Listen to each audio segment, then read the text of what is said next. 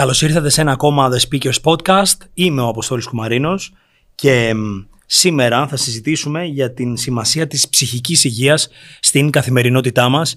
Στα The Speakers Podcasts προσεγγίζουμε όλα εκείνα τα θέματα που σχετίζονται με την παρακίνηση, την έμπνευση, την ηγεσία, τη δημόσια ομιλία, όλες αυτές τις απλές σκέψεις, ιδέες, πρακτικές που μπορούν να μας βοηθήσουν να φτάσουμε 1% πιο κοντά στον οποιοδήποτε στόχο μας. Αυτό το οποίο θέλουμε να κάνουμε είναι να μπαίνουμε κατευθείαν στο θέμα, να μην χάνουμε χρόνο. Σήμερα λοιπόν να καλωσορίσω τον Νικόλα Βόπη, τον Νίκο Βόπη, τον συνεργάτη μου. Νικόλα, καλώς ήρθες. Καλησπέρα, Αποστόλη. Και αυτό το οποίο θέλουμε να συζητήσουμε σήμερα έχει να κάνει με την ψυχική υγεία. Είναι ένα trend, είναι μια λέξη, το mental health, το οποίο είδαμε ότι ανέβηκε κατακόρυφα από τότε που ήρθε ο COVID στη ζωή μας.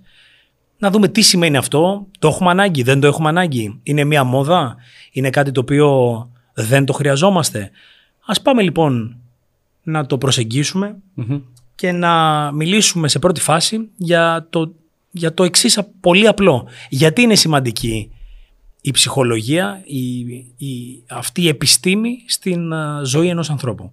Καλησπέρα, Αποστόλη. Είμαι πολύ χαρούμενος που βρίσκομαι για ακόμα μια φορά εδώ πέρα. Είναι το τρίτο επεισόδιο που κάνουμε μαζί και πραγματικά είμαι ενθουσιασμένος γιατί συνειδητοποίησα από τα δύο προηγούμενα το πόσο άμεσο μπορεί να γίνει ένα ηχητικό, μια ηχητική κουβέντα ανάμεσα σε δύο ανθρώπους.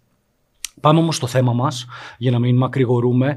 Η ψυχική υγεία, όπως είπες και εσύ, είναι ένα trend σε εισαγωγικά, το οποίο αναπτύχθηκε ραγδαία η έννοιά της, η προσφορά της επιστήμης, η προσφορά αυτής της επιστήμης την τελευταία τριετία που ταλαιπωρείται η ανθρωπότητα από τον COVID. Όμως είναι μια επιστήμη η οποία ε, για εμένα είναι όσο απαραίτητη ε, τόσο απαραίτητη όσο είναι και η σωματική υγεία μας και όπως οι άνθρωποι έχουν μάθει, μαθαίνουν μάλλον από πολύ μικρή ηλικία το πώς να φροντίζουν τη σωματική τους υγεία με τη σωστή διατροφή, με την άσκηση, αν θέλουν να διατηρούν μια ισορροπία, έτσι χρειάζεται να μαθαίνουμε, και δυστυχώς δεν το μαθαίνουμε, ε, το πώς να διατηρούμε και την, σωματική, και την ψυχική υγεία μας σε ισορροπία. Και είναι ένα κομμάτι το οποίο είναι δύσκολο. Και γιατί είναι πιο δύσκολο κατά συγκριτικά με την σωματική υγεία, γιατί είναι ένα κομμάτι το οποίο δεν φαίνεται. Και πολλές φορές πέφτουμε στην παγίδα του να μην ασχολούμαστε με πράγματα που δεν μπορούμε να δούμε. Αν εγώ έχω ένα πρόβλημα με τη σωματική μου υγεία, θα έχω κάποια συμπτώματα. Αυτά τα συμπτώματα τις περισσότερες φορές είναι εμφανή. Δεν θέλω να πάμε σε κάτι πολύ ακραίο, να πάμε σε κάτι απλό. Αν έχω κάποια παραπάνω κιλά, αυτά θα τα βλέπω στον καθρέφτη μου. Μόνο και μόνο το οπτικό νεύρο, όταν ενεργοποιείται σε ένα ερέθισμα το οποίο εμένα δεν μου αρέσει, με παρακινεί στο να κάνω κάτι για να το βελτιώσω. Αν όμως έχω ένα θέμα στην ψυχική μου υγεία, το οποίο δεν μπορώ να δω, δεν μπορεί το οπτικό νεύρο να στείλει το σήμα στον εγκέφαλο ότι κάτι δεν πηγαίνει καλά. Οπότε χρειάζομαι άλλα ερεθίσματα. Και αυτά τα άλλα ερεθίσματα πολλές φορές είτε τα υπερπηδάμε υποσυνείδητα, είτε απλά δεν θέλουμε να ασχοληθούμε μαζί τους γιατί μας φοβίζουν.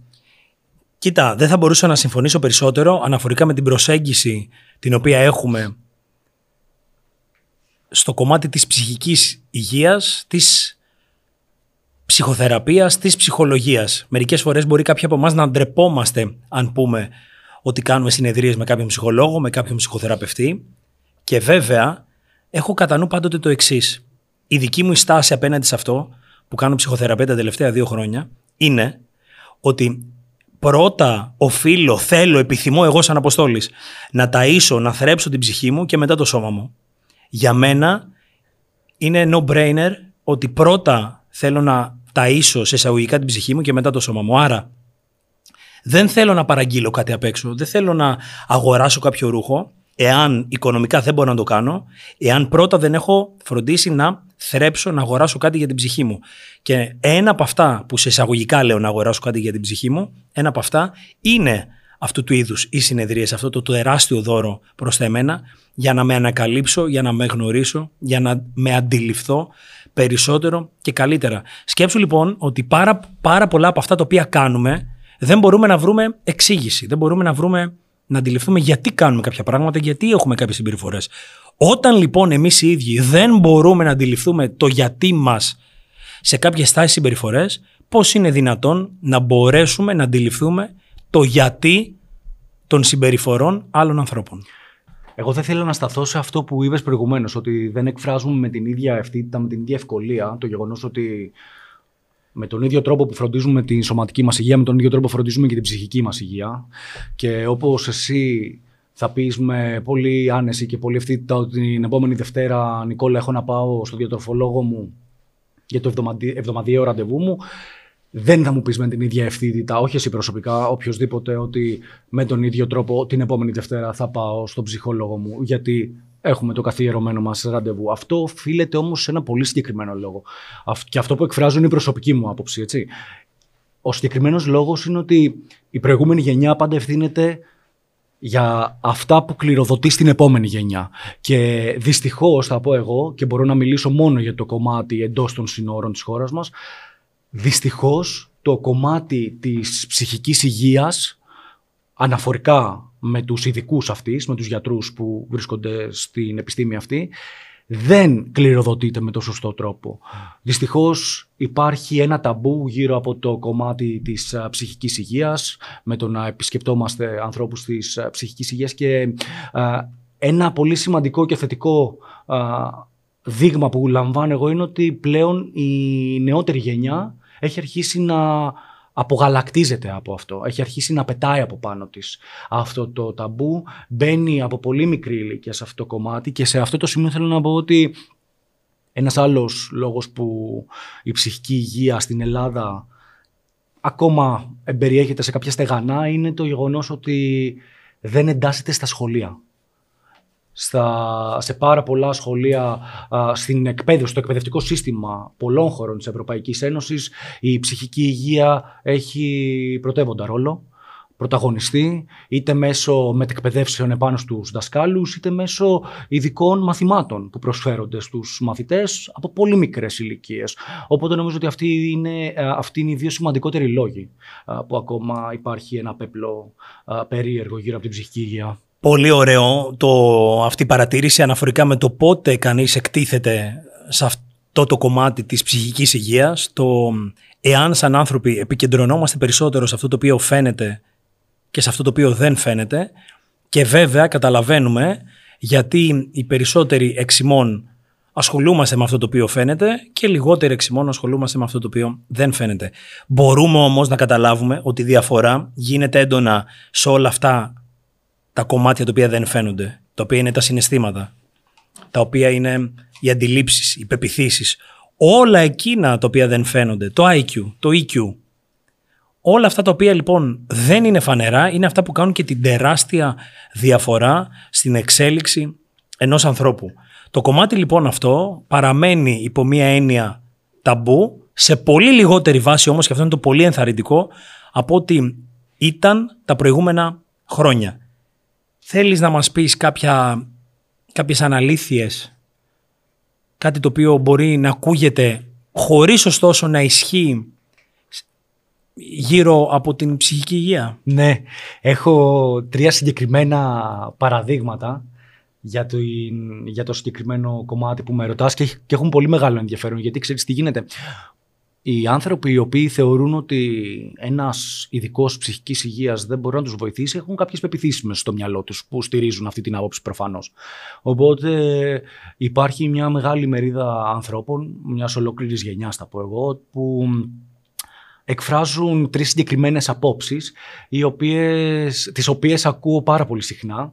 Και η πρώτη είναι ότι τι περισσότερο μπορεί να μου πει ένας άνθρωπος ένας ειδικός ψυχικής υγείας από αυτά που ήδη σκέφτομαι. Αυτό είναι η μία αναλήθεια. Η δεύτερη ανακρίβεια θα πω εγώ είναι ότι έχουν την πεποίθηση ότι τα καταφέρνω και μόνος μου, μπορώ να τα λύσω και μόνος μου. Απλά τώρα αυτό το χρονικό διάστημα δεν έχω τη δυνατότητα να ασχοληθώ με αυτό. Και η τρίτη είναι κοντά στην πρώτη πεποίθηση Ακούω πάρα πολύ συχνά τους ε, αρκετούς ανθρώπους να, να λένε ότι, να εκφέρουν την άποψη ότι πώς είναι δυνατόν κάποιος να γνωρίζει καλύτερα πώς να αντιμετωπίσει το πρόβλημα που εγώ έχω από εμένα τον ίδιο που το γνωρίζω ήδη αρκετά καλά. Οπότε κάποιος ξένος πώς μπορεί να με βοηθήσει καλύτερα; Αυτές είναι κάποιες πεπιθήσεις οι οποίες είναι πάρα πολύ συνήθεις. Τις ακούμε πάρα πολύ συχνά εμείς οι άνθρωποι που ανήκουμε στο κομμάτι της ψυχολογίας στο ευρύτερο πλαίσιο. Και Βέβαια υπάρχουν απαντήσεις και σε αυτές τις τρεις πεπιθήσεις, αλλά δεν νομίζω ότι είναι τώρα η ώρα για να ασχοληθούμε με κάθε μία από αυτές. Εγώ θα, πω, θα δώσω μία απάντηση η οποία καλύπτει και τις τρεις, γιατί δεν έχει νόημα να μπούμε σε ένα debate αφού πιστεύεις ότι μπορείς να τα λύσεις μόνος σου, για ποιο λόγο δεν τα λύνεις και αφού θεωρείς ότι είναι τόσο εύκολο, για ποιο λόγο τα κουβαλάς τόσα χρόνια μαζί σου. Θα πω ότι η ειδική ψυχικής υγείας δεν είναι. Ο ρόλος τους δεν είναι να λύνουν προβλήματα. Ο ρόλος τους είναι να δίνουν κατευθύνσεις, να ανοίγουν διόδους, να ανοίγουν οδούς που οι άνθρωποι οι οποίοι βρίσκονται μέσα στο πρόβλημα δεν έχουν τη διάβγεια να δουν, να δίνουν επιλογές. Αυτός είναι ο ρόλος τους. Και όσο περισσότερες επιλογές έχουμε, το γνωρίζεις και εσύ καλύτερα, τόσο μεγαλύτερη και η αυτοπεποίθηση που νιώθουμε για να προχωρήσουμε στη ζωή μας. Οπότε νομίζω ότι εάν θέλουν οι άνθρωποι να έχουν περισσότερες επιλογές, χρειάζεται να κουβεντιάσουν κάποια στιγμή με έναν άνθρωπο ο οποίος θα έχει τη δυνατότητα να τους τις δώσει. Η δική μου εμπειρία πίσω από αυτό το κομμάτι είναι ότι ήμουν ένα άτομο το οποίο ήθελε για πάρα πολλά χρόνια να απευθυνθεί σε κάποιον επαγγελματία, σε κάποιον ψυχολόγο, ψυχοθεραπευτή να συζητήσω για την απρόσμενη απώλεια του κολλητού μου όταν ήμουν 19 ετών, αλλά και για πολλά άλλα ζητήματα που με απασχολούν από μικρότερη ηλικία. Ωστόσο δεν ήξερα πού να πάω, ποια προσέγγιση να ακολουθήσω, τι κάνω αν πάω και δεν μου αρέσει, να πάω σε άντρα, να πάω σε γυναίκα, πόσο συχνά, μπορώ να το καλύπτω οικονομικά, πόσο θα κοστίζει. Όλα αυτά λοιπόν τα ζητήματα με κρατούσαν για πάρα πολλά χρόνια μακριά από αυτό. Πριν περίπου δύο χρόνια ξεκίνησα συναντήσεις με μια ψυχολόγο ψυχοθεραπεύτρια η οποία εξειδικεύεται στο κομμάτι της συμπεριφορικής ψυχοθεραπείας. Η Cognitive Behavioral Therapy που ακολούθησα στην αρχή λοιπόν μου έδειξε ένα νέο μονοπάτι, ένα τεράστιο νέο μονοπάτι το οποίο δεν είχα ιδέα πως υπήρχε σαν οπτική, σαν προοπτική στη ζωή μου μέχρι τότε. Οπότε μέσα από αυτό κλήθηκα να δω κάποια πράγματα για πρώτη φορά στη ζωή μου. Στα 36 μου, περίεργο ε, και εγώ πόσο μάλλον που κάποιος μπορεί να θεωρεί ότι δουλεύω με τον εαυτό μου, μου άνοιξε νέα μονοπάτια τα οποία είδα για πρώτη φορά. Πολύ σωστά είπες προηγουμένως ότι ο ρόλος αυτών των επαγγελματιών δεν είναι να δίνουν λύσεις, να λύνουν τα προβλήματα, αλλά να ανοίγουν να δείχνουν νέες, οδού, νέες οδούς, νέα μονοπάτια, νέες κατευθύνσεις, νέες οπτικές και από εκεί και πέρα είναι στο δικό μας το χέρι πώς θα διαχειριστούμε αυτές τις νέες οπτικές οι οποίες ανοίγονται στη ζωή μας. Προσωπικά δεν θα μπορούσα να είμαι περισσότερο ευγνώμων προς τον εαυτό μου για την επιλογή που έκανα τότε και μάλιστα όλο αυτό το αγαπάω τόσο πολύ και έχει αλλάξει τη ζωή μου που ξεκίνησα και εγώ ίδιος σπουδές πάνω στο κομμάτι της ψυχοθεραπείας της συστημικής ψυχοθεραπείας αυτή τη φορά και βέβαια κάθε φορά ανακαλύπτω όλο και περισσότερα πράγματα για τον εαυτό μου. Κατ' επέκταση όσο περισσότερα πράγματα ανακαλύπτω για μένα, τόσα περισσότερα ανακαλύπτω για τους ανθρώπους που έχω γύρω μου. Πάμε Νικόλα να μας πεις τι μπορούμε, τι θεωρείς ότι κάποιος μπορεί να καταφέρει όταν ασχοληθεί με το κομμάτι της δικής του ψυχικής υγείας, τι θα μπορούσε να καταφέρει ένας άνθρωπος; Πολύ καλή ερώτηση είναι αυτή η Αποστόλη και νομίζω ότι είχα, είχα παρόμοια συζήτηση πριν από περίπου μια εβδομάδα και μου ήρθε στο μυαλό μια συγκεκριμένη εικόνα που εγώ χρησιμοποιώ που μου αρέσει να, να φέρνω στο μυαλό μου όταν μιλώ για το τι προσφέρει η ψυχοθεραπεία, για το τι προσφέρει η συμβουλευτική, η ε, επικοινωνία με έναν ψυχολόγο, με έναν ψυχίατρο. Εγώ θα πω ότι οι άνθρωποι γενικότερα αυτό που αποζητούν είναι η ισορροπία. Αυτό που αποζητούν είναι η ηρεμία, αυτό που αποζητούν είναι η γαλήνη εσωτερικά. Οπότε αυτό που θεωρώ εγώ ότι καταφέρνει η επικοινωνία με έναν ειδικό ψυχικής υγείας είναι να μπορέσει να βοηθήσει τον άνθρωπο να φτάσει όσο πιο κοντά γίνεται σε αυτό το ζητούμενό του, στην ισορροπία δηλαδή. Αλλά εδώ θέλω να τονίσω κάτι και θέλω να, τον, να το τονίσω πολύ αυτό που θα πω. Αυτό που, αυτό που αποκαλούμε ισορροπία είναι μια ουτοπία. Οι άνθρωποι είμαστε κατασκευαστικά εσφαλμένοι. Από τη φύση μας δεν έχουμε δημιουργηθεί στην εντέλεια. Οπότε αυτό που εμείς βάζουμε ως στόχο στην ουσία είναι ουτοπικό. Οπότε αυτό που χρειάζεται να κάνουμε είναι να φανταστούμε αυτή την ισορροπία ως μία τραμπάλα. Μία τραμπάλα δεν πρόκειται ποτέ να μείνει στην ευθεία της. Είτε θα παλατζάρει από τη μία είτε θα παλατζάρει από την άλλη. Αυτό που καλούμαστε εμείς να κάνουμε όμως ποιο είναι, τα σκαμπανεβάσματα που έχει να μην είναι τόσο έντονα. Να μην τραντάζονται τόσο πολύ και να μπορούμε όσο γίνεται περισσότερο να κρατάμε την τραμπάλα μας σε μια ισορροπία η οποία θα έχει ταλαντώσεις, αλλά αυτές οι ταλαντώσεις θα είναι μικρές. Δεν θα είναι πολύ μεγάλες. Δεν θα αποφέρουν πολύ μεγάλα ρήγματα. Αυτό θεωρώ ότι αποζητούμε στην πραγματικότητα. Και νομίζω ότι αυτό μπορεί να επιτευχθεί. Η επαφή με έναν άνθρωπο, της, με έναν ειδικό της ψυχική υγείας, με έναν επιστήμονα, νομίζω ότι μπορεί να αποφέρει αυτό το αποτέλεσμα, αρκεί ο άνθρωπος που κάθεται απέναντι από τον σύμβουλο να είναι δεκτικός. Γιατί ξέρεις, είναι μια διαδικασία θα το έχεις ανακαλύψει και εσύ σε αυτή τη διετία, η οποία είναι αρκετά επίπονη. Ε; Δεν είναι εύκολη. Όχι καθόλου εύκολη. Και βέβαια, αντιλαμβανόμαστε εκεί ότι για να κερδίσουμε πρέπει να δώσουμε. Για να φτάσουμε πιο βαθιά πρέπει να ξεγυμνοθούμε σε εισαγωγικά. Άρα λοιπόν εκεί είναι ένα δύσκολο σκαλοπάτι που καλούμαστε να ανέβουμε. Το να ανεβούμε σε αυτό απαιτεί ειλικρίνεια, αλήθεια, ακρίβεια πάνω σε όλα αυτά τα οποία μας έχουν συμβεί να τα δώσουμε, να τα μεταφέρουμε, να τα επικοινωνήσουμε στην άλλη πλευρά και να δούμε και εμείς τι μπορούμε να βγάλουμε όταν αυτά θα τα ακούσουμε. Ωστόσο, ξέρεις τι σκέφτομαι; Ότι σε μια τέτοια συνεδρία έχουμε ένα περιβάλλον το οποίο δεν το συναντάμε πραγματικά στον κόσμο. Δηλαδή έχουμε την προσοχή ενός ανθρώπου χωρίς κανέναν περισπασμό σε ένα περιβάλλον που κανένας από τους δύο δεν θα επιτρέψει, κανονικά δεν πρέπει να επιτρέψει τον οποιοδήποτε περισπασμό, έχουμε την προσοχή, έχουμε την αποδοχή πολλές φορές του επαγγελματία από την άλλη πλευρά, άρα βιώνουμε κάτι το οποίο δεν συμβαίνει στον πραγματικό κόσμο. Εσύ τι θεωρείς ότι αυτό το όφελος που μπορεί να αποκομίσει κάποιος από μια τέτοιου είδους συνεδρία μπορεί να έχει διάρκεια και εφαρμογή μετά στον πραγματικό κόσμο; Ναι, γιατί για τον εξής απλό λόγο.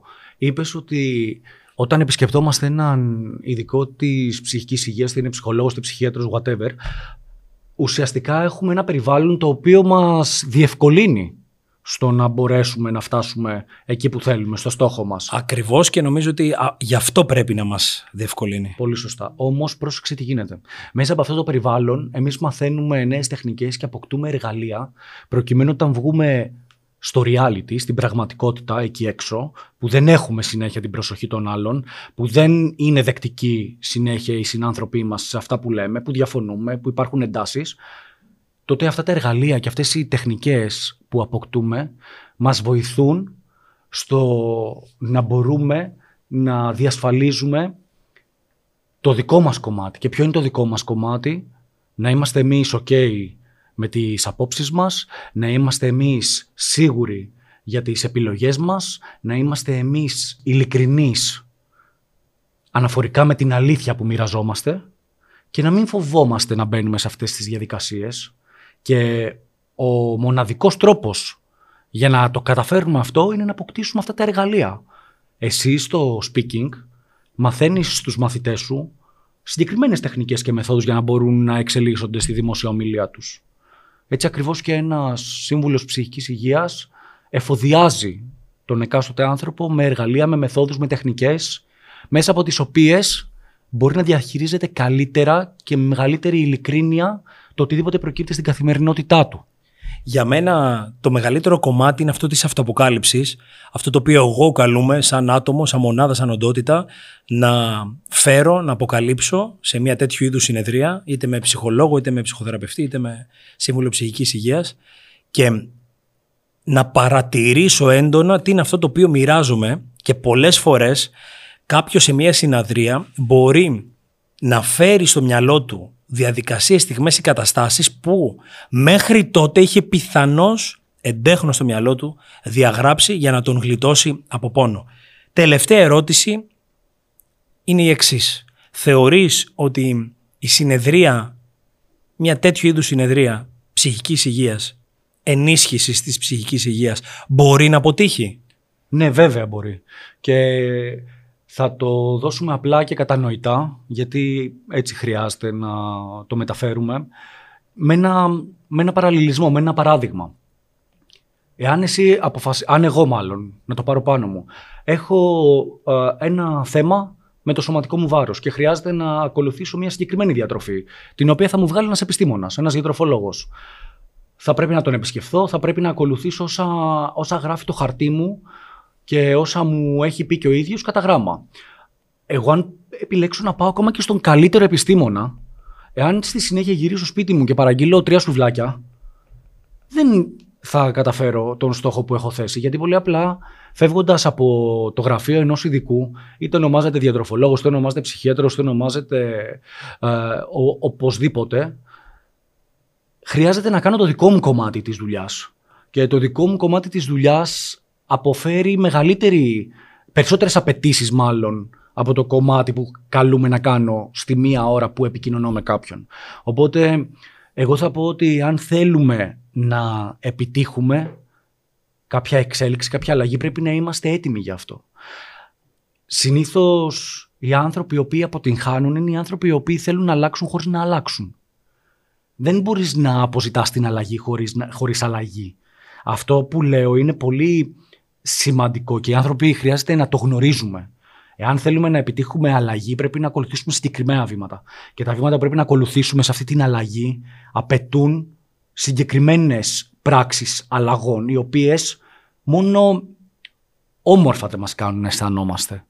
Αλλά χρειάζεται να έχουμε στο νου μας ποιος είναι ο στόχος μας, τι θέλουμε να πετύχουμε και να εμπιστευόμαστε. Να εμπιστευόμαστε αυτό που έχουμε απέναντί μας, να εμπιστευόμαστε τον εαυτό μας, να εμπιστευόμαστε αυτά που ακούμε και να ξέρουμε ότι ακολουθούμε, ότι είμαστε στο σωστό δρόμο και ότι απλά χρειάζεται η συνέπεια να μας φτάσει μέχρι το τέλος. Υπέροχο Νίκο. Πολύ όμορφο πάντοτε να ακούμε και τις δύο απόψεις και τις δύο πλευρές γύρω από κάτι. Όσο και εγώ θετικά προσκύμενος να είμαι σε αυτό το κομμάτι, είναι υπέροχο να αναδεικνύουμε και τις δύο πλευρές, έτσι ώστε ο καθένας μας να μπορεί να αποφασίσει μόνος του, να αποφασίσει βάσει των δικών του αξιών και πεπιθήσεων τι είναι αυτό που τον εκφράζει καλύτερα σε οποιοδήποτε στιγμή, σε οποιοδήποτε κομμάτι και σημείο της ζωής του. Σε κάθε περίπτωση όμως η δική μου προσωπική άποψη είναι ότι δεν έχεις ποτέ να χάσεις εάν αποφασίσεις να επενδύσεις στον εσωτερικό σου κόσμο σε αυτό το οποίο πραγματικά, όπως είπε και ο Νίκος πιο πριν, δεν βλέπουμε. Η ουσία είναι εκεί, η οποία εκεί που δεν φαίνεται μάλλον. Νίκος, σε ευχαριστώ πάρα πολύ για τη σημερινή συζήτηση. Εγώ ευχαριστώ. Και φτάνουμε εσύ στο τέλος και αυτού του επεισοδίου και μπορείτε να μας ακούσετε κάθε Τετάρτη από τις 5 ώρα το πρωί σε Spotify, Google και Apple Podcasts. Κάθε Τετάρτη θέματα τα οποία σχετίζονται με την παρακίνηση, την έμπνευση, τη δημόσια ομιλία, την ηγεσία όλα αυτά τα ζητήματα με απλό τρόπο που μπορούν να μας οδηγήσουν πιο κοντά στον οποιοδήποτε στόχο μας. Μέχρι την επόμενη Τετάρτη, keep speaking.